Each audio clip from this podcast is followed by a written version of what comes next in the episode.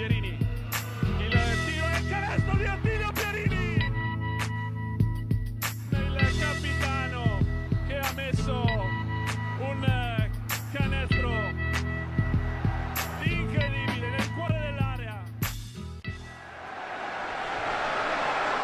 Salve, ben ritrovati a una nuova puntata di Immarcabili. Siamo entrati eh, nel vivo delle stagioni in Serie B e in Serie C con la seconda giornata, sia appunto in, eh, in cadetteria che nei due principali campionati regionali. Come al solito partiamo dalla parte più alta, quindi dal, eh, dalla Serie B. Eh, sono rimasti in tre in vetta a punteggio pieno dopo, eh, dopo due giornate, segno appunto di quanto ci sia equilibrio all'interno eh, del girone C, quello delle marchigiane. Tra queste tre, insieme a Rieti e Firenze, c'è anche Iesi, una Iesi che Uh, forse stavolta è stata meno scintillante rispetto alla prima partita nella gara eh, che segnava l'esordio eh, a domicilio della nuova realtà del Basket Easy Academy. Vittoria comunque eh, inviolata contro una Piacenza, contro Piacenza, Piacenza che comunque eh, nella prima gara aveva stoppato Senigallia, ha, fatto, ha dato filo da torcere anche alla, eh, alla nuova General Contractor una Iesi Capri che eh, in questa, queste prime uscite di, direi rispetto alla prima versione della squadra di Chizzinardi, insomma rispetto alla squadra di due anni fa,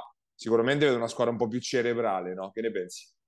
Che va anche leggermente più piano dal punto di vista del ritmo, ma va molto più di letture, come è normale che sia quando c'è Marulli e Merletto.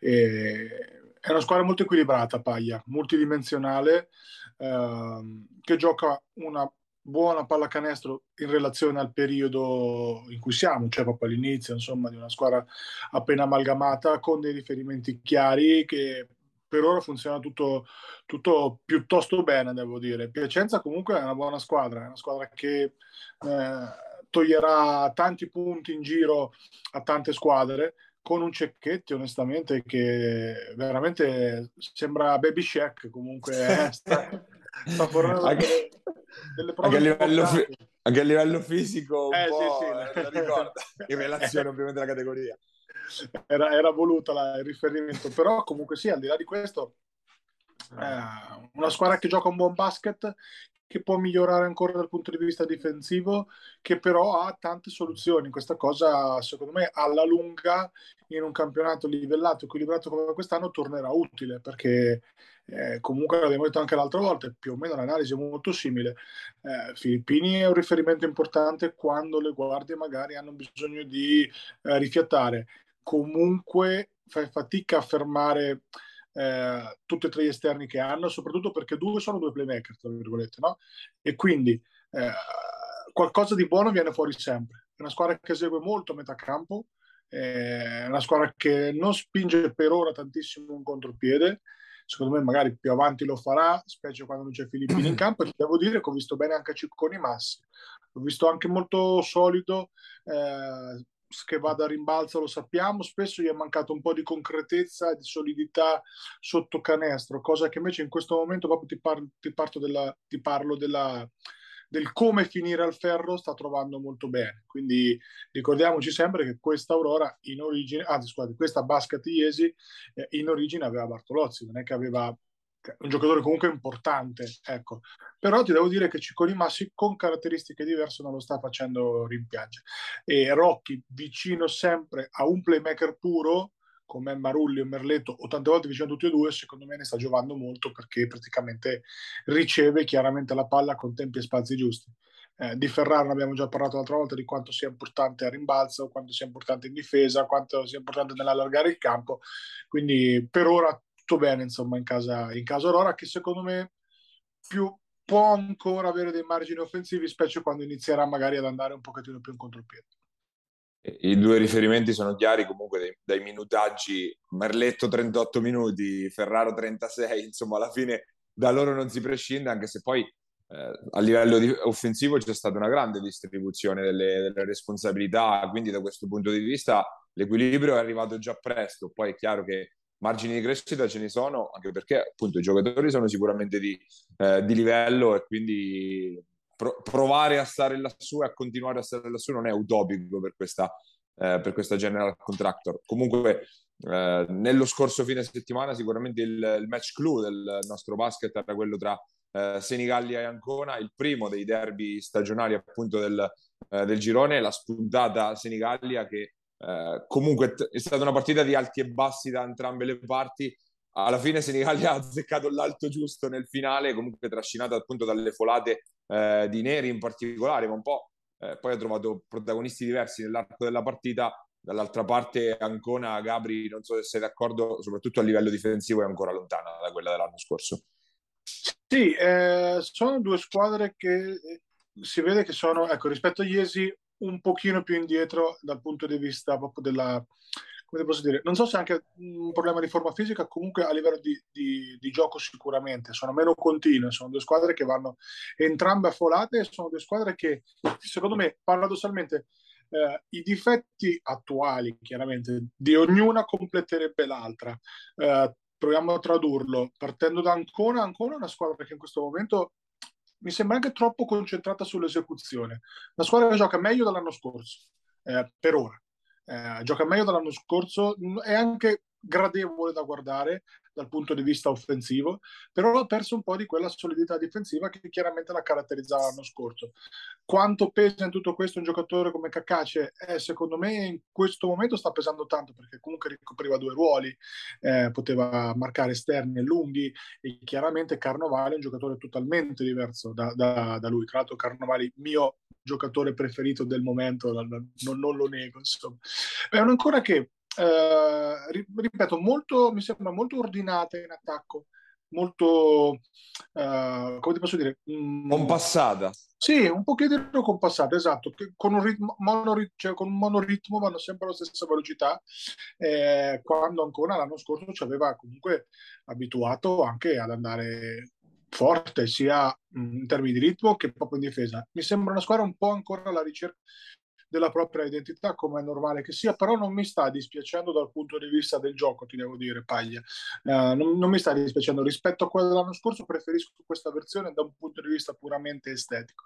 Uh, ci sono chiaramente dei giocatori un po' in ritardo, ancora Bedin mi sembra abbastanza lontano parente del giocatore che l'anno scorso fece così bene a Senigallia. Uh, Lollo Panzini secondo me ancora ha un paio di marce da scalare che scalerà durante, durante l'anno. Eh, ti ripeto, che ho visto bene, ho visto bene Carnevali, Carnovali sicuramente, comunque è un giocatore pericolosissimo. Eh, anche Ciribeni stesso eh, in casa secondo me è un giocatore in trasferta un altro. E, è chiaro che lui ti dà molto in fase di uno contro uno, ti dà molto in fase difensiva. La discriminante è il tiro a tre punti. Ancora ha sbagliato tanti tiri a tre punti aperti, costruiti bene, eh, in trasferta ci sta, eh, alcuni ne ha sbagliati dopo Ciribeni, vengono in mente un paio di tiri dall'angolo aperti che chiaramente quelli fa- insomma, metterne un paio in un derby così tirato avrebbe cambiato molto. Um, sta mancando il post basso ad Ancona rispetto all'anno scorso, sia quello che faceva Cacace che quello che comunque faceva Quarisa.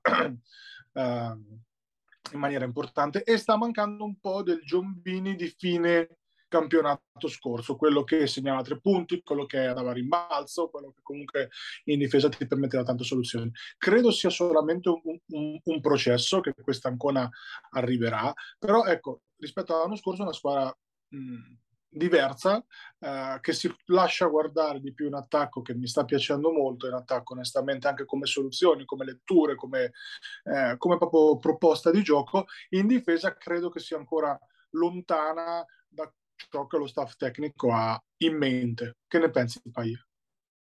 Eh, parliamo anche un po' di Senigallia. Sì, dopo ci arriviamo. Comunque, sì, sì, certo. Perché comunque veniva da una prestazione brutta, onestamente, sul campo di Piacenza, anche se poi va anche rivalutata ot- nell'ottica della partita che poi Piacenza ha fatto ieri, quindi evidentemente non parlavamo di una squadra così uh, alla... semplice da affrontare sul, sul suo campo. Senigallia mi è piaciuta diciamo ad onde, insomma, nel senso che comunque in alcuni momenti in cui riesce a tenere il ritmo alto e ad essere aggressiva è proprio anche bella, bella frizzante da vedere. Poi ci sono dei momenti in cui spegne completamente la luce e lì quello è il margine, poter limitare quei momenti lì è il margine. E, ancora mi è parsa proprio gli antipodi invece di questo, come dicevi giustamente Gabri, un po', un po' piatta, poi nei momenti in cui riesce a eseguire bene e a trovare continuità difensiva riesce a prenderlo vantaggio su una squadra come Senigallia, però poi nei momenti in cui si ferma un po' tutto, ecco, si ferma appunto un po' tutto, ecco. Questo è quello che mi è, che mi è emerso da, questa, da questo derby, ecco. Allora, eh, perché dicevo complementare? Perché paradossalmente Senigallia ha i problemi opposti, ha dei, mh, dei problemini difensivi da sistemare, eh, soprattutto nell'arco della continuità di 40 minuti. Ha un ritmo molto importante invece, eh, anche qua se, se, riuscissero ad essere un pochettino eh, più, più come ti posso dire, più continui su 40 minuti sarebbe una squadra veramente tosta, tosta, tosta. In questo momento hanno dei grandi momenti di pallacanestro, proprio anche dove si gasano, insomma si vede che, che fanno bene, eh, però sono folate, è normale in una fase di, di, di, di inizio campionato, perché dicevo complementare, perché appunto se questo ritmo qua, che ogni tanto Senegal ha, fosse inserito nella buona esecuzione che ha, che Ancona, sarebbe una, una super squadra. Senegal esegue in maniera diversa, cioè va proprio a folate, ma individuali, cioè il momento in cui Santucci fa canestro, il momento in cui Neri, e, e si sta rivelando un bomber vero, fa tanto canestro, ha ricominciato a fare canestro Simone Pozzetti, sta mancando Musci, onestamente ha fatto una partita, non me ne voglia Manu, che, a cui voglio un sacco bene, però ha fatto una partita un po' al di sotto delle sue possibilità, ma anche qui ci sta, ha avuto qualche problema di infortuni in preparazione ed è normale insomma che, che un lungo con quel fisico lì possa arrivare dopo. Uh, la differenza secondo me in casa la può fare la panchina di Senigallia. Comunque Gnecchi ha firmato un paio di giocate importanti nel momento decisivo, eh, Lemmi ha giocato un ruolo importante in questa partita con un paio di giocate eh, anche qua importanti tra rimbalzi, canestri eccetera eccetera e anche il playmaker di riserva comunque eh, ha, ha, messo una bomba dall'angolo importante in un momento comunque chiave che eh, sostanzialmente ha un pochettino indirizzato no? la, la, la, partita. Quindi ecco, Senigallia in questo momento si vede che ha talento, eh, ma ancora non ha quella coralità che invece già Ancona ha, pur avendo secondo me un pochettino meno punte di talento, ecco, m- meno momenti proprio di, di, individualità che uno prende l'iniziativa e va. Eh, e questo è, è, la differenza sostanziale. Però comunque due squadre che hanno dimostrato di poter far bene in, in, nel lungo periodo forse probabilmente entrambi gli allenatori pensavano di essere un pochettino più avanti, ecco, in questo momento storico, però insomma, il campionato è lungo, c'è ancora tempo. In questo momento gap tra Ancona e Senigallia sembra non esserci, cioè sembrano due squadre oggettivamente alla pari. Come avevamo detto, eh, visto che parliamo comunque di un, di un torneo equilibratissimo lì in mezzo, anche due squadre che magari sulla carta potevano sembrare esserci un gradino di differenza tra le due, invece poi alla realtà del, del campo, eh, poi quello che, che, si sta vedendo è che insomma c'è moltissimo equilibrio.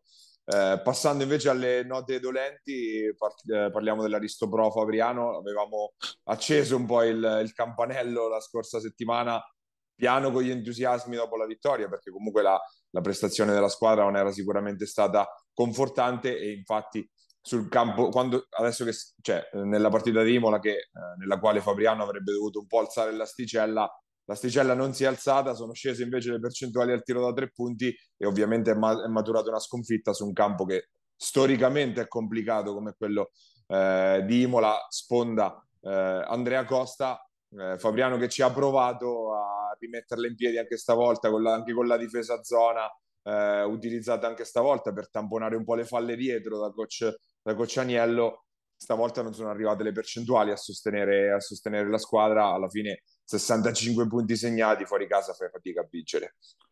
Allora, credo che Fabriano, un po' come dicevo insomma, la settimana scorsa, abbia due problemi sostanziali. Il primo è chiaramente la difesa, e credo sia quello che preoccupa un po' di più Daniele, eh, perché è dovuto andare a zona praticamente subito dopo qualche minuto del primo quarto perché c'erano dei grossi problemi a tenere l'uno contro uno sia degli esterni che, comunque anche eh, dei lunghi. Più sugli esterni, che lo sapevamo, perché insomma non puoi chiedere a Simone e a Stanic eh, di difendere anche dopo che hanno tutta quella responsabilità offensiva, quindi è normale che un po' ti devi coprire. L'altro problema è che secondo me in questo momento la chiave per equilibrare l'attacco di Fabriano si chiama Patrizio Verri, che è il giocatore che eh, secondo me è quello più in forma di tutti eh, dal punto di vista proprio fisico, ti parlo. Anche Stanic e Simone stanno bene, però Verri lo vedo proprio quadrato. Il problema è che ancora ha una shot selection da rivedere, nel senso, eh, ha fatto 9 tiri da 3 punti, ne ha, ne ha messi 3, lui è un giocatore che deve essere molto più pulito, deve fare 3 poi, poi, ci torneremo sulle percentuali perché sono stato profetico per la questione matelica. Eh, però lui è un giocatore che deve scegliere meglio, specie nell'inizio uh, della, della, partita contro Imola, ha, ha preso due o tre tiri forzati. Quando poi ha lasciato che eh, la partita arrivasse da lui e quindi tirasse i piedi per terra, lui fa canestro, cioè su questo non è che si discute, però lui è veramente in questo momento secondo me il giocatore che dà equilibrio alla Janus dal punto di vista offensivo, quindi eh, deve migliorare un pochettino eh, la shot selection perché arriverà, cioè la scelta di tiri, ah, i suoi tiri li avrà, ecco, eh, l'ho visto un pochettino, come ti posso dire, eh, troppo mh, voglioso di andare in ritmo subito. Invece, per il ruolo che ha, cioè un 3 che può giocare secondo me anche da 4, che può difendere tranquillamente su 3-4 ruoli, è un ruolo molto importante. Un po' quello che faceva per intenderci Cacaccia ancora l'anno scorso, per tornare sul discorso. No? Quindi un giocatore che deve essere efficace per prendere tutto quello che Simone, eh, che comunque ha fatto una pessima partita offensiva, ma secondo me una buonissima partita dal punto di vista dell'assist, del, del coinvolgimento dei compagni, tanti tiri aperti creati per i compagni. E poi quello che mi sta piacendo molto è chiaramente Stanic in versione eh, scorer, che non eravamo così abituati a vedere perché nell'ultima partita era circo, negli ultimi anni era circondato da bocca da fuoco, e ci sta ricordando che comunque può far canestro. Nonostante tutto questo... Ce, eh, ce l'aveva ricordato anche lui, quindi ci, siamo, ci dobbiamo esatto. fidare. esatto. Nonostante tutto questo, gli hanno scappata molto male. A perché non hanno difeso l'uno contro uno, B perché appunto eh, hanno trovato troppi tiri affrettati. Poi però eh, con, la, con la zona hanno fatto molto molto bene. Sono tornati addirittura avanti e sono andati veramente a un nulla da vincerla quella partita lì. Poi è chiaro che in trasferta in un campo come Imola devi buttarle dentro perché poi nella seconda parte di partita i tiri sono stati costruiti anche bene. Eh, quello che un po' a me personalmente preoccupa è, è Fall, che in questo momento non riesco a capire come possa essere coinvolto di più in attacco. Eh, o meglio, lui può essere coinvolto solo in un modo, sui roll, fine, perché non c'ha gioco spalle. O, perché... o rim- nella lotta a rimbalzo in attacco esatto. riesce a convertire qualcosa. È andato un po' meglio rispetto alla prima, però sicuramente ancora lontano dal livello, dal livello accettabile da cui ci si aspetta, sì, da, sì, sì. Aspetta da lui.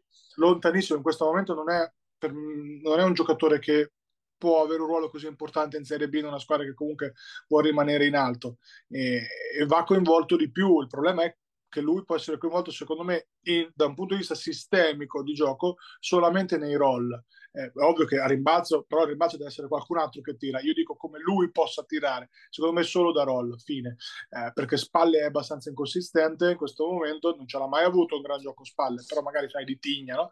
E oggettivamente fa anche degli errori abbastanza puerili, mi viene in mente uh, tecnico in un momento della partita non proprio ideale, uh, qualche errore difensivo di troppo, insomma l'incognito è un po' questa. Lo stesso Papa poi si è gasato dal punto di vista dell'intensità col, quando sono andati a zona, cioè invece al contrario lui deve essere secondo me proprio il leader difensivo di questa squadra qua, cioè deve partire tutto da lui, eh, perché lui è un super giocatore, cioè uno che la B l'ha già vinta da protagonista, giocando da 4 anche da 5, insomma è, è veramente uno di quelli che cambia le difese delle squadre, eh, anche lui deve essere un pochettino più leader dal punto di vista difensivo e, poi chiudo questo discorso, si vede proprio che Fabriano ha due giocatori che creano e gli altri che guardano e ecco perché deve essere fondamentale che Verri riesca magari anche spalle a creare qualcosina in più perché questa squadra sta giocando senza post basso. E un po' di post basso ci vuole perché come alternativa ci vuole quando chiaramente il tiro da tre non entra. Sicuramente Fabriano sta dimostrandosi molto molto corto almeno si sta fidando molto poco con Cianiello delle, delle sue alternative, perché comunque Gulini, settimo uomo, nove minuti in campo e eh, gli altri under praticamente semi inutilizzati, quindi eh, la, la, coperta diventa cortissima. Ricordiamo che ha un senior in meno Fabriano, quindi l'opzione di inserirne uno in corsa c'è sempre. Non credo ci si arriverà così in fretta, però ecco, bisogna inserire rapidamente anche questi giocatori che sono ancora un po' ai margini, diciamo, della rotazione, appunto per, per non essere costretti ogni domenica, ogni domenica, a chiedere 35 minuti a Stanic, 38 a Centanni e via discorrendo. L'altra brutta notizia ovviamente del nostro weekend è stata la sconfitta interna di Matelica eh, contro Ozzano, una partita veramente gettata alle ortiche dalla, dalla Halley che ha condotto per eh, sostanzialmente 38-39 minuti si è fatta raggiungere nei minuti finali, eh, poi nell'overtime crollata malamente. Io direi Gabri lo scotto dell'esperienza. Ozzano è una squadra che ha dimostrato di essere per adesso, perlomeno lontana parente di quella dell'anno scorso, però poi nei minuti decisivi, canestri di Kliuchnik, riemerge Barattini, qualche canestro di Lasagni e, e alla fine in qualche modo la squadra appunto che sa giocare queste partite le porta a casa Alley che invece paga anche quello scotto lì. L'avevamo detto, no? Paia se la Alley voleva provare a testare, a capire se poteva stare nella parte alta della prossima Biennale, quindi i primi otto posti, doveva andare a vincere questa partita. Partita che ha dimostrato che dal punto di vista del roster, ok, quindi anche del, del gioco per certi momenti, Materica ci può stare. Il problema qual è? Eh, che poi le partite per, bisogna vincerle. E questo è, un, è uno scalpo pesante che ha preso Zano perché perché verosimilmente potrebbe essere, nelle ambizioni di Matelica stesso, uno sconto diretto vinto in trasferta. E, e vinto Paia, come hai detto tu, di esperienza, semplicemente sapendo far passare la, la nottata, insomma, quindi eh, aspettando che arrivino tempi migliori, lasciando sfogare Materica, che era partita fortissimo, trascinata da un Enien che nei primi tre minuti sembrava aver recepito un po' i nostri consigli, salvo poi invece andare... Non credo, non credo solo i nostri. esatto, esatto. Eh, croce delizia, insomma, no? Adesso è, è ovvio che non c'è un colpevole, però è ovvio che salta all'occhio eh, Enien per la per le potenzialità che potrebbe avere in relazione a quello che fa. Cioè un giocatore che parte e fa eh, sei punti nei primi tre possessi in maniera oggettivamente sembrava un esterno fatto e finito e poi inizia solo a tirare tre punti che non ha, purtroppo bisogna farglielo capire, non ce l'ha quel tiro lì, o meglio, non, non da prendere da fare 1-9 in casa. No, ecco, no, non da fare, ecco, da, da, prendersene 9, ma il discorso è un po' analogo a quello di Berry, anche se Berry magari qualche canestro in più lo può fare, però sì, il discorso è sostanzialmente simile è sostanzialmente simile con l'aggravante che per fisicità Enien può fare i danni veri da 4, cioè non è che eh, mentre Verri chiaramente magari si dovrebbe più eh, aggiustare a giocare no? spalla, fare qualcosa di diverso, ma è proprio che cioè, Enien non può tirare 9 volte nel, nel, nella distribuzione dei tiri di Matelica, perché vuol dire che ci sono, a mio modesto avviso, almeno 5 tiri da 3 punti che doveva prendere qualcun altro ok, se poi apriamo magari velocemente eh, le statistiche le andiamo a trovare subito chi è che li poteva prendere perché eh, che cavolo ne so, Caroli ha fatto tre tiri a tre punti per farci un, un esempio, no? ha fatto 1-3, magari se, fa, se tira otto volte ne fa tre e cambia la partita per capirci, cioè dove, dove voglio andare a arrivare. Eh, Sec anche qui mi sembra ancora, vedi, vedi Fall, eh, è un problema da, da coinvolgere offensivamente, eh, perché comunque sì, anche qua lui un po' più di post basso secondo me ce l'ha pure, però gli arriva poco la palla probabilmente in questo momento, no Paglia, eh, perché chiaramente ci sono gli esterni che stanno giustamente monopolizzando eh, il gioco offensivo, ma ti ripeto, Matelli ha giocato una buonissima partita, cioè stiamo parlando di anche Giampaolo, secondo me ha fatto una buonissima partita, eh, Gallo ha fatto una buona partita, lo stesso Mentonelli a tratti comunque eh, sta dimostrando di poterci stare in B eh, Provvidenza ha fatto una, una, signora partita, anzi due signore partite secondo me da, da, da, dall'inizio del campionato, quindi la squadra c'è, la squadra gioca, la squadra propone del, del, della buona pallacanestro, difende e manca di esperienza, manca di, quella, di quel cinismo che poi ti serve per chiudere le partite dove alla fine devi magari un po' congelare il gioco, devi prenderti due tiri liberi per fermare il cronometro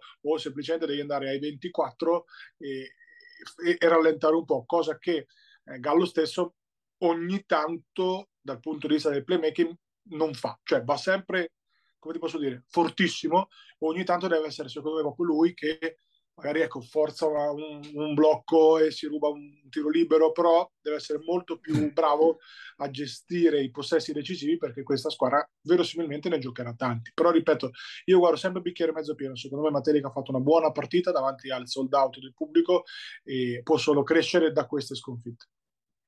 Sì, ehm, diamo uno sguardo anche alle, al programma del prossimo fine settimana in Serie B, nessun derby tra le nostre, appunto domenica, tutte in campo domenica alle ore 18, Luciana Mosconi Ancona che ospita l'Andrea Costa Imola, San Miniato invece è l'avversaria di Iesi, quindi eh, test anche provante per la General Contractor, sulla carta impegno semplice per l'Aristoprof Fabriano che ospita eh, i Tigers Romagna che appunto se- sono sembrati l'unica squadra davvero sotto le altre in questa, in questa primissima fase. Senigallia invece va sul campo di Firenze, quindi di una delle squadre imbattute di questo, di questo inizio di stagione, mentre eh, Matelica è sul campo dell'altra Imola, la Virtus, che invece reduce dal colpo a sorpresa di domenica scorsa, la vittoria contro, contro Faenza. Mi ci soffermo proprio al volo, Gabri. Questo, questo sì è risultato sorprendente perché eh, è vero che contro Iesi aveva fatto una buona impressione la Virtus, ma la, Virtus Imola, ma da qua ad andare a battere Faenza, che comunque è considerata una delle veri, vere big del girone,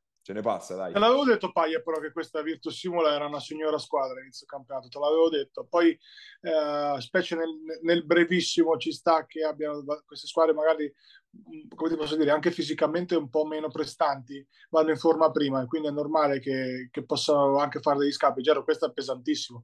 Come eh, sempre sapete che io allargo anche all'Abruzzo ogni tanto, eh, continua la crisi di Rosetto senza mezzi termini, una sconfitta anche bruttina, eh, anche nel gioco proprio contro, contro la Luis, secondo me... Mh, mm, vorrei... lui, si indige... lui si indigesta, anche l'anno scorso fece lo scalpo a Rosetto. Luis, tra l'altro, che quella squadra precedente dell'anno scorso con un D'Argenzio che boh, ha fatto ah, una partita... Iverson negli ultimi tre minuti.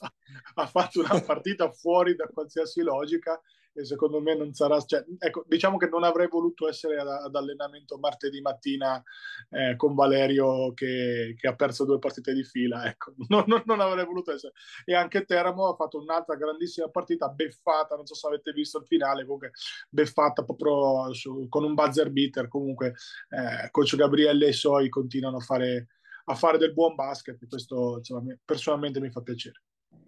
Restiamo a parlare di Serie B con il nostro ospite della settimana, uno dei protagonisti, se non il vero protagonista del derby tra Senigalli e Ancona, ovvero la guardia della Golden Gas, Matteo Neri. Andiamo ad ascoltarlo.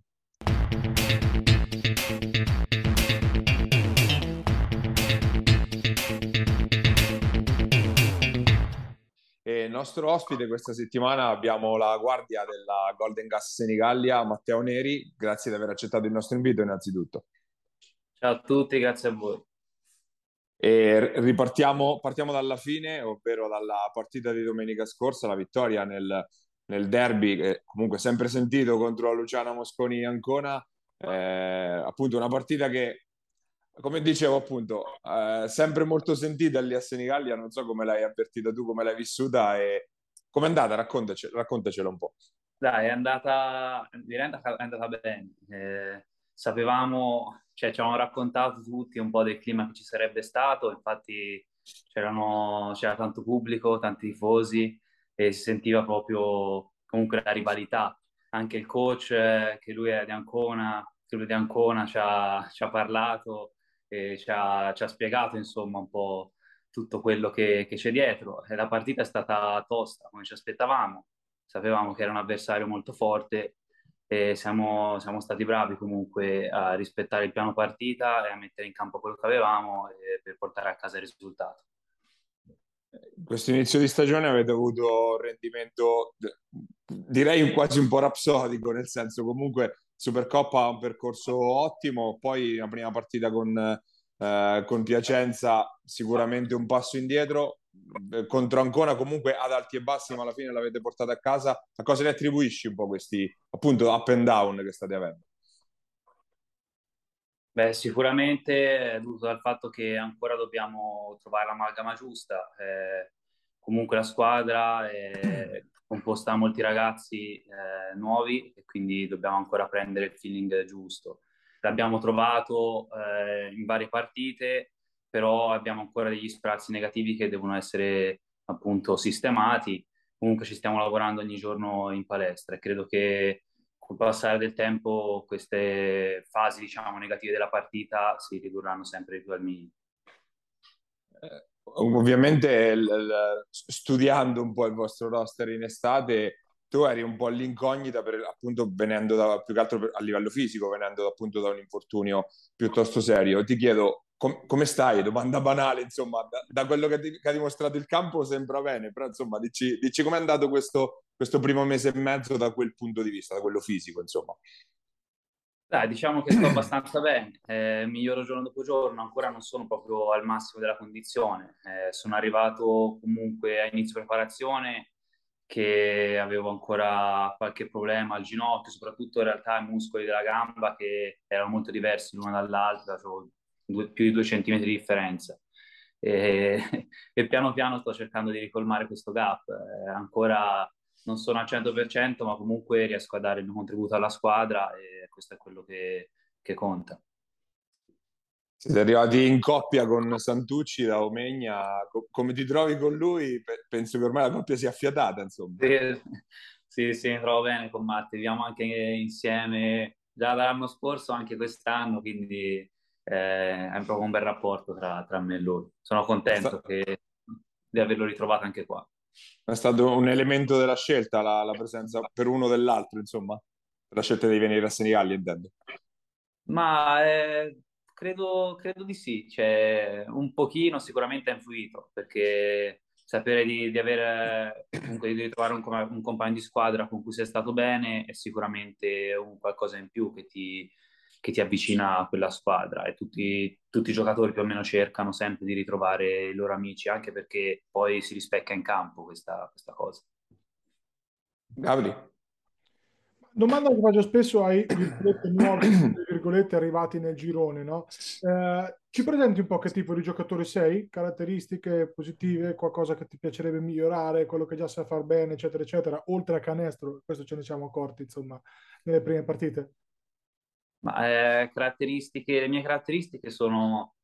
Adesso sembra che io sia più un giocatore perimetrale, ma in realtà durante la mia carriera sono stato abituato anche a giocare più vicino a canestro, quindi una cosa che voglio recuperare è anche questo, questo mio tratto, diciamo, di giocatore, eh, perché dopo l'infortunio cioè, ho avuto un po' di insicurezza più che altro per ripartire eh, riguardo ai contatti, a, e quindi a tutta questa fase qua. Eh, sicuramente quello che voglio migliorare di me stesso è questo, di essere di nuovo più, più aggressivo vicino a canestro, di prendere più rimbalzi e di, di, dare comunque una mano anche sotto questo aspetto alla mia squadra.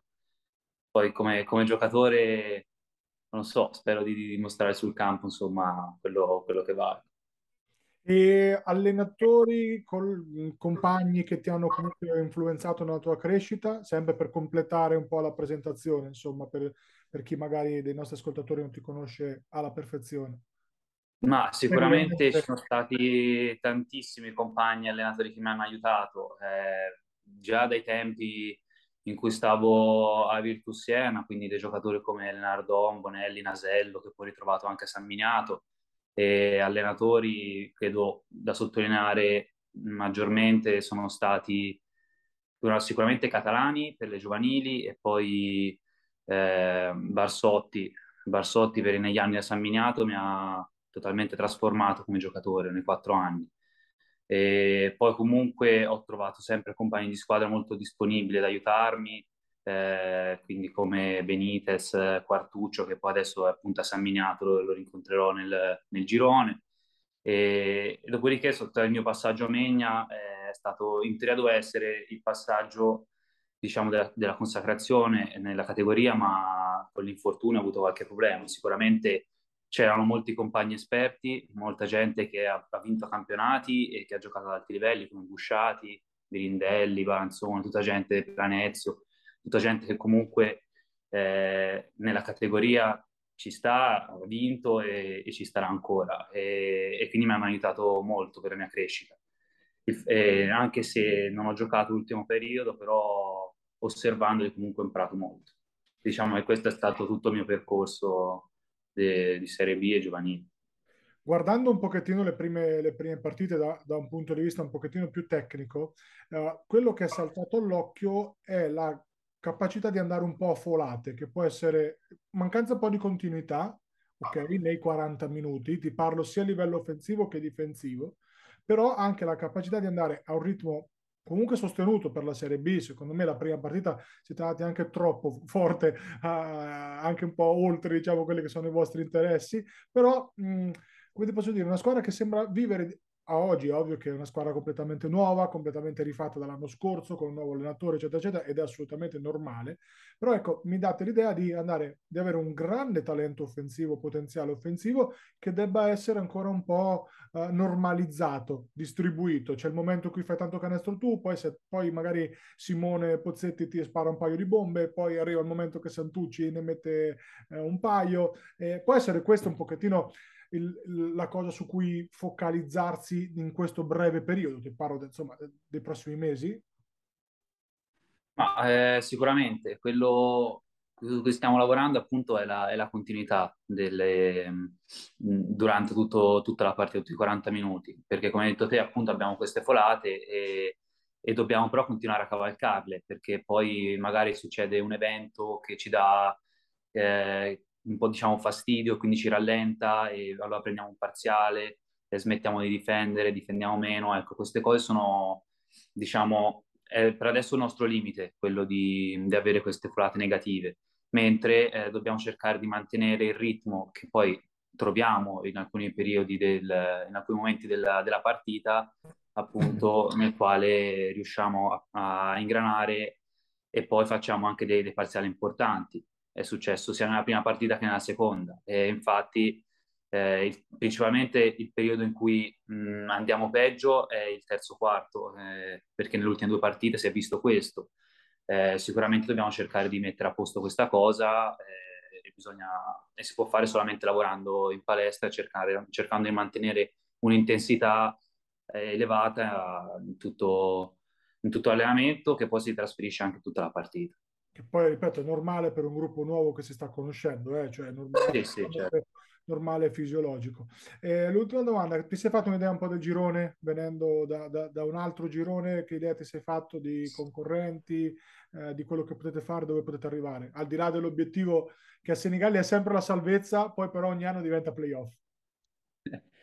Vabbè, sicuramente il girone è un girone molto impegnativo. Mm, in realtà, guardando i, i gironi di quest'anno, credo che sia il più difficile perché ci sono tutte squadre che comunque hanno dei roster di alto livello e, e che comunque possono giocarsela con, con, tutte. Non c'è una squadra che dici eh, lei, questa è un pochino meno forte. Lo puoi dire, però non, non così tanto, ecco.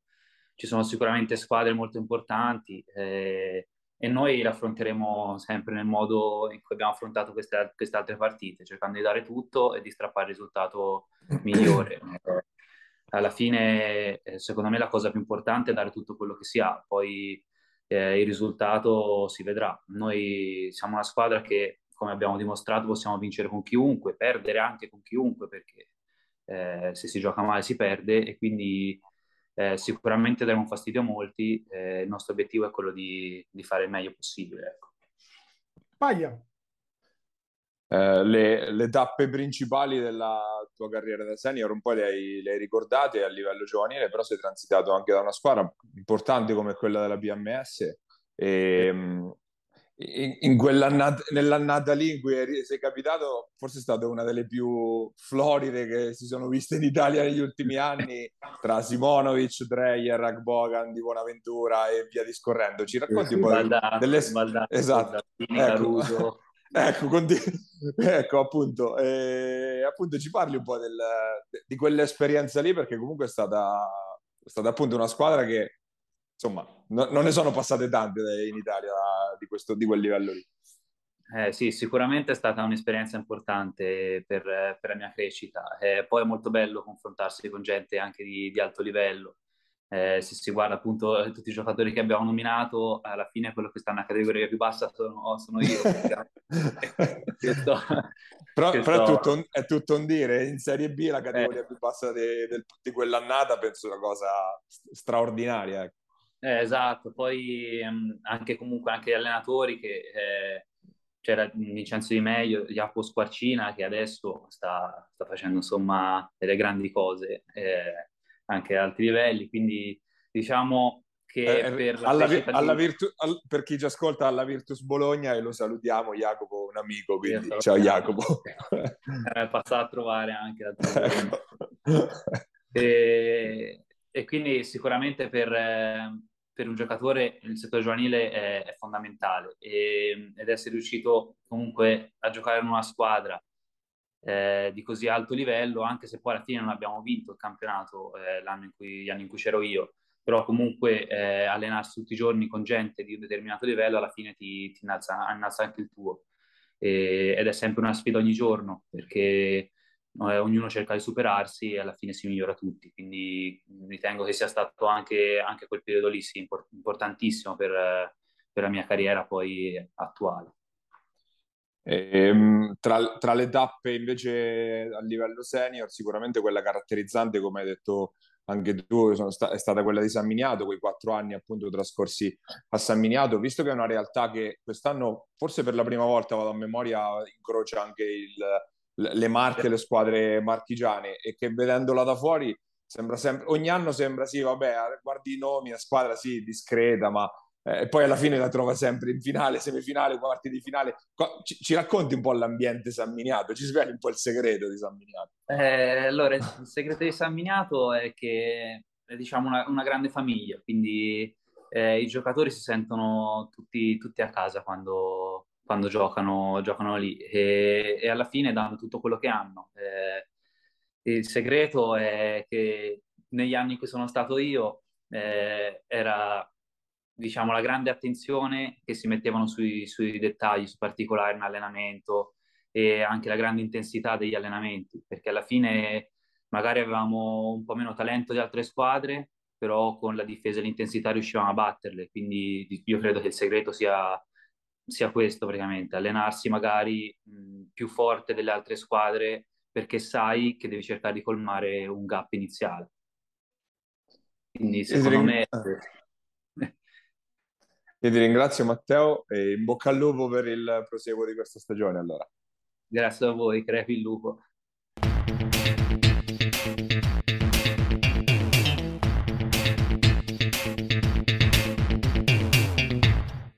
Ed era Matteo Neri, guardia della Golden Gas Senigallia. Ora passiamo a parlare di Serie C Gold e Serie C Silver. In in gold ovviamente gli occhi erano puntati su Portorecanati, sul derby tra la Attila Junior e eh, la Virtus Civitanova, ha avuto la meglio alla lunga eh, la squadra di casa, Virtus che ha pagato un tremendo secondo quarto, poi la squadra ha cercato di risalire la china, è arrivata fino al meno 4 nel, nel finale di gara, ma è mancato poi il colpo di Reni per giocarsela davvero. In generale era il, il primo scontro diretto tra, queste, tra le due insieme, tre sarebbero insieme al Bravante le vere big di questo, di questo campionato, Attila che vince il primo round, ma insomma per la Virtus comunque n- non malissimo, dai, tutto sommato, Gabri.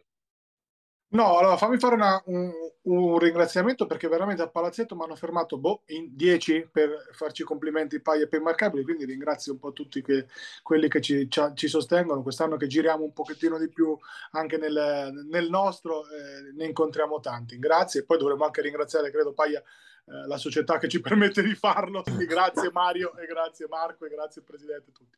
Tornando a, a noi, partita eh, non meravigliosa, però esattamente come era lecito aspettarsi, nel senso tra le due squadre con Bramante favorite per stare lassù in alto, eh, una partita vera, intensa di Alta C Gold, eh, dove Cittadino sostanzialmente ha sbagliato un secondo quarto è andata sotto con l'idrante a meno 19, salvo poi tornare meno 5 con bomba abbastanza insensata di, di Franco Bazzani per il meno potenziale meno 2.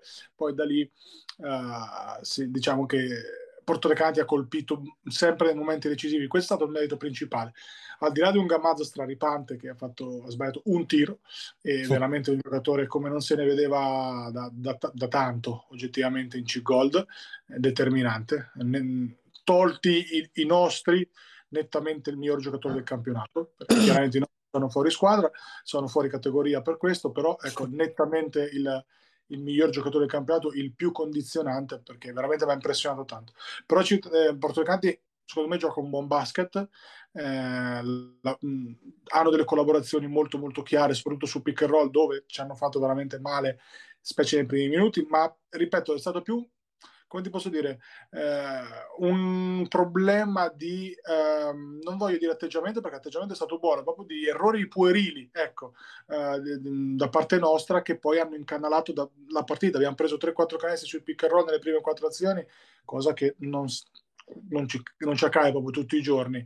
Poi eh, Porto Cane ha tirato con delle percentuali molto importanti. Noi abbiamo sbagliato dei canestri da sotto anche facili, banali e in un campo, lasciatemelo dire, che onestamente è abbastanza insomma, vergognoso che venga omologato per la C-Gold perché è un campo stretto, piccolo, con quei fisici lì ci si fa oggettivamente male. Cioè, io credo che sia, no, Paglia, su questo so che sei d'accordo con me, impossibile giocare una C-Gold in, in, quel campo lì, ma proprio per motivi di sicurezza, anche, insomma, spero e credo che, che, che, possa, insomma, Porto Recati ambire a, a traguardi importanti e magari andare a giocare nel palazzetto nuovo. A me sorprende, ecco, come dici tu, Gabri, che sia stato dato l'ok, visto che in altri casi comunque non è stato dato, bisogna essere anche onesti su questo. Penso al caso di Matelica, che è molto lampante da quel punto di vista. Però, ecco, in cantiere lo sappiamo, c'è anche la, la possibile realizzazione di un nuovo palazzetto per un'eventuale scalata della, eh, dell'Attila. Quindi dovrebbe essere una situazione temporanea, ma su questo poi è tutto un altro discorso che ha sì, che esula un po' dal, da quello che, che, ci riguarda più da vicino. Cioè. Però ti dico, poi vince con merito Porto Recanante perché ha condotto tutti i 40 minuti giocando un buon basket. Ecco, eh, il gap eh, sostanzialmente non c'è tra, tra, tra, le due squadre, anzi per certi momenti eh, è sembrato anche che Civitanova avesse qualcosina in più in termini, ti posso dire, di, posso dire, di atletismo e di freschezza atletica, proprio in certi momenti. Porto Recate è sembrato avere invece eh, giocatori più abituati a questa categoria. Vedi Filippo Centanni che non ha mai tirato tutta la partita, salvo poi mettere il canestro decisivo dall'angolo, anche lì dall'angolo da due, perché da tre non è possibile fare canestro, che non c'è spazio. Eh, e, insomma, e, e, portarla a casa. Ecco, quindi secondo me questa sarà una partita che al girone di ritorno, eh, dopo un girone appunto di abitudine, ci ritornerà a giocare in maniera, in maniera diversa. Però, eh, ripeto, Porto Recanati comunque mi ha fatto esattamente l'impressione che mi aveva fatto vedendola in video, cioè la squadra da battere in questo momento per talento e per... Ehm, abitudine, che questo non è banale per niente, abitudine a giocare le partite di C-Gold che sono diverse da quelle di B perché le aree sono diverse, gli arbitraggi sono diversi, i tempi sono diversi, quindi giocatori come eh, Felicioni, Vallasciani, Rosettani, che, Ciarpella, che l'anno scorso venivano dalla B, chiaramente gli devi dare no? un pochettino per riabituarsi alla categoria. Guarda, Ciarpella è stato eh, esemplare da questo punto di vista, ha fatto due quarti anonimi, il terzo quarto ha dominato, lanciando eh, il, no? il, il, il, parziale insomma, di, di Citanova possiamo anche dire che c'è stata una seduta di mental coaching da parte mia a metà partita, però, però di là delle cavolate, insomma, a dimostrazione che questa è una squadra che deve trovare eh, l'abitudine a giocare queste partite qua e poi, insomma, il potenziale c'è. Si è rivisto Monacelli, anche se ha il 20-25% per il problema alla spalla. Eh, bella partita di alta C-Gold, è stato divertente, insomma, al di là del risultato.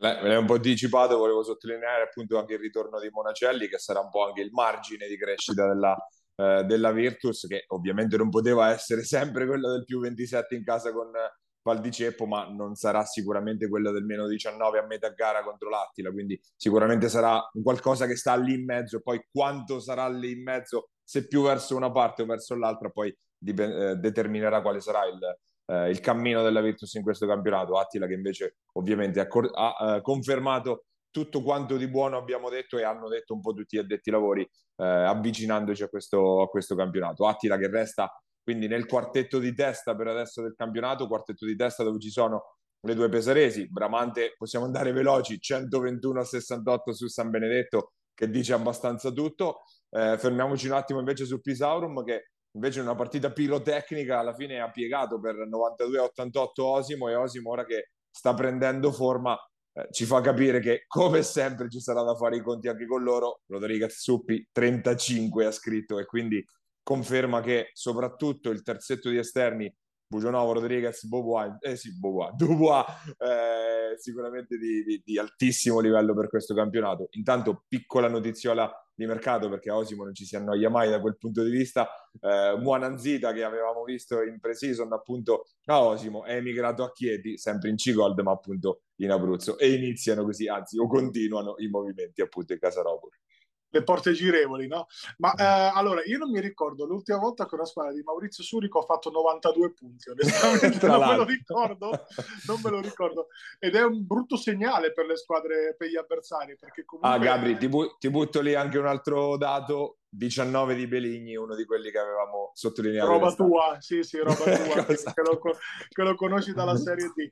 Eh, beh, loro che abbiano quattro lunghi per, per, la categoria assolutamente super affidabili sia poco. Cioè, l'unica squadra che ha quattro lunghi veri che possono giocare tutti e quattro perché il quarto è Cecchini quindi insomma avercene di quarti lunghi così e tutto quel talento negli esterni eh, stavolta è stato, è stato il turno di Cardellini a fare una partita offensivamente importante eh, domenica scorsa ha fatto bene Alessandro e domenica prossima chissà, proprio perché questa Pisauro mai come Ca- quest'anno... Cardellini, per non confonderci, quello del Pisauro, perché c'è esatto, un osimo. esatto, esattamente. Eh, mai come quest'anno Pisarum ha tantissime armi a, a, a proprio bagaglio, insomma, e, e, e ripeto, non ricordo una squadra, negli ultimi anni una versione de, del Pisarum con questo talento. Eh, se e, e non è scontato, mantengono quell'identità fortemente difensiva che le ha caratterizzate negli ultimi anni e caratterizza un po', un po sempre le squadre di Maurizio, eh, ripeto, il, non c'è tantissimo tra Pisaurum e le prime tre che abbiamo detto, eh, questo è abbastanza evidente. Per Osimo Paglia ne riparliamo magari a fine mese, barra primi di novembre, quando eh, vediamo il roster un po' definitivo, perché secondo me nei lunghi qualcosa manca eh, per forza di cose, proprio anche numericamente, non, non me ne voglia David, ma eh, i Cardellini non possono essere i 4 e 5 titolare o quasi di una squadra che vuole fare molto molto bene. Cioè, li ho allenati, li conosco da una vita, però anche per, dire, per età che, che avanza e per proprio minutaggio, chiaramente, oltre che per tonnellaggio fisico, perché poi devi marcare i gamazzo di turno, eccetera, eccetera, se Osimo vuole, fa- vuole stare in alto, credo col lunghettino lo dovrà, lo dovrà mettere, al netto che poi quelli che hanno, cioè Cardellini e David sono sempre due super veterani che vanno assolutamente rispettati.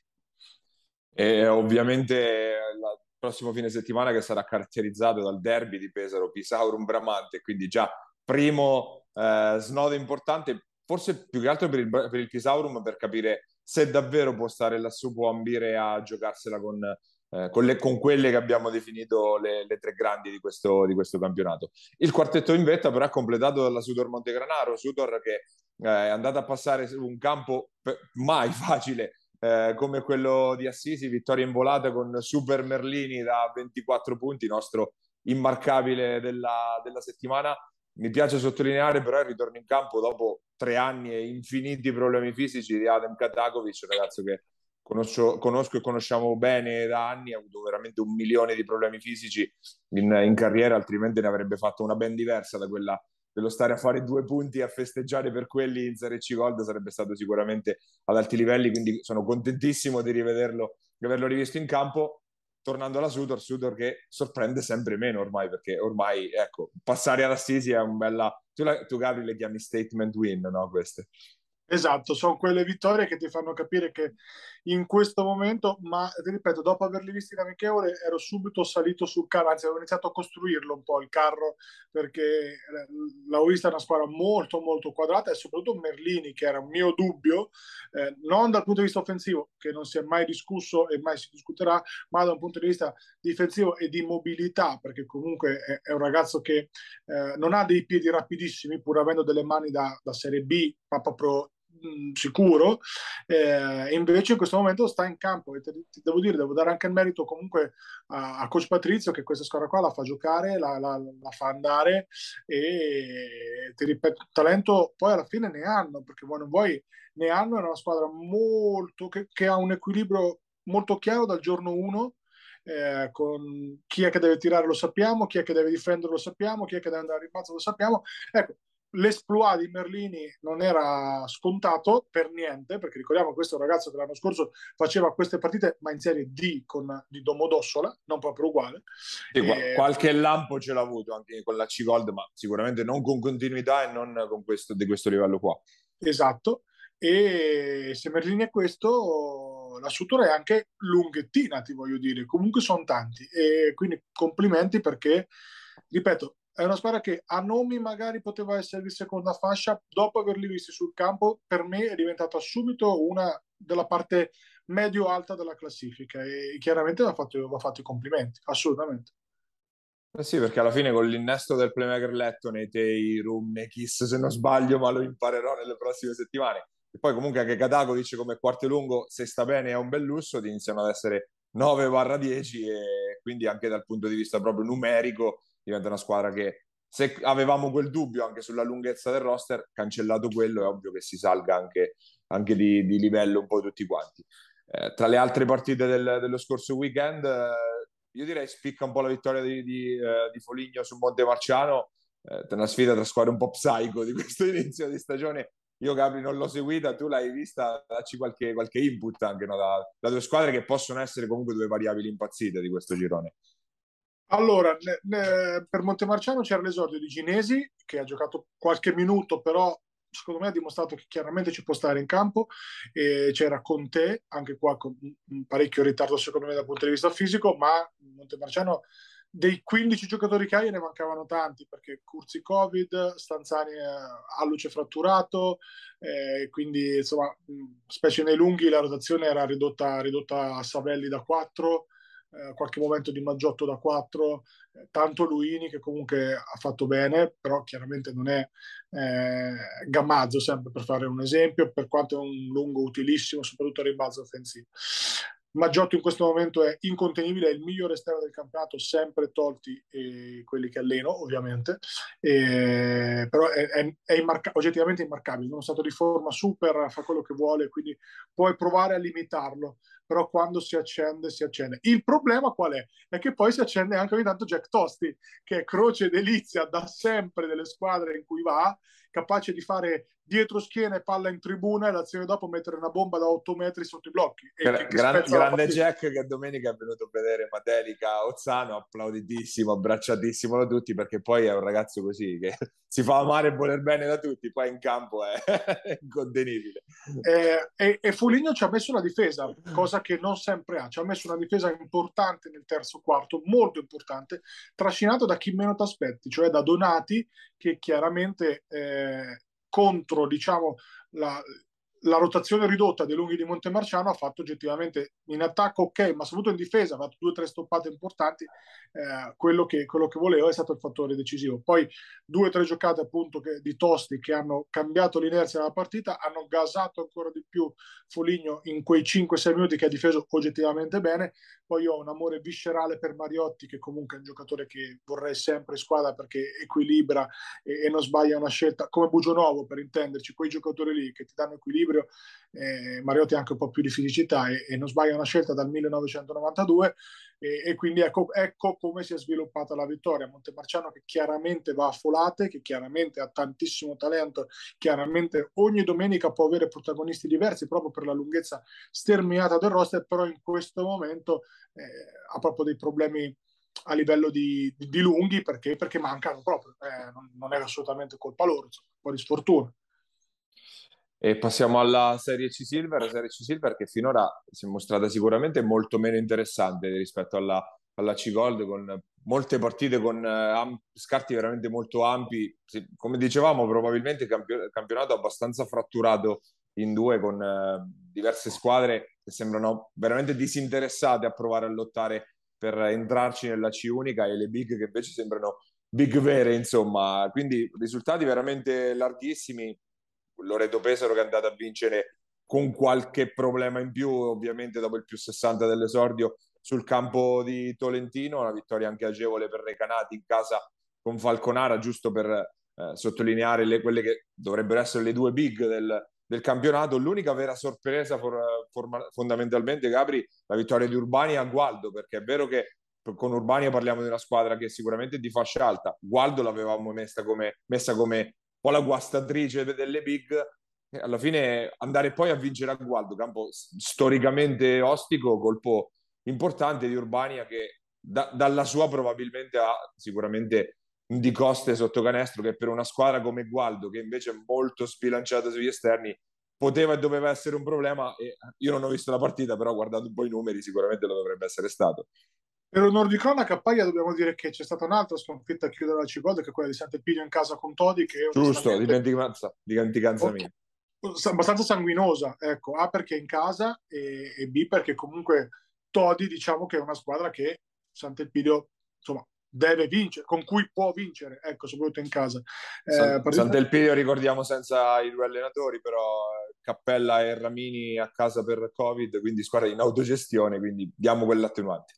Però ecco, stavolta sono arrivati i canestri de- degli esterni, probabilmente è mancata un pochettino di, di, intensità difensiva, perché 72 punti comunque in casa da una squadra sì talentuosa, ma non è Porto Recante o Civitanova, insomma qualche, qualche, allarmino lo deve accendere. Per tornare alla tua, Paiaci Silva era abbastanza noiosa, diciamo chiaramente le cose come stanno, ma non, non aiuta proprio la, la, la, formula, cioè ci sono squadre che sanno già che non saranno nella Serie D della, della, dell'anno prossimo e che chiaramente come hai detto tu, non è che si strappano i capelli se ne prendono no, 40 in, in, du- in, due giornate non c'è stata una vittoria sotto la doppia cifra di scarto, per dire proprio non c'è equilibrio nelle partite.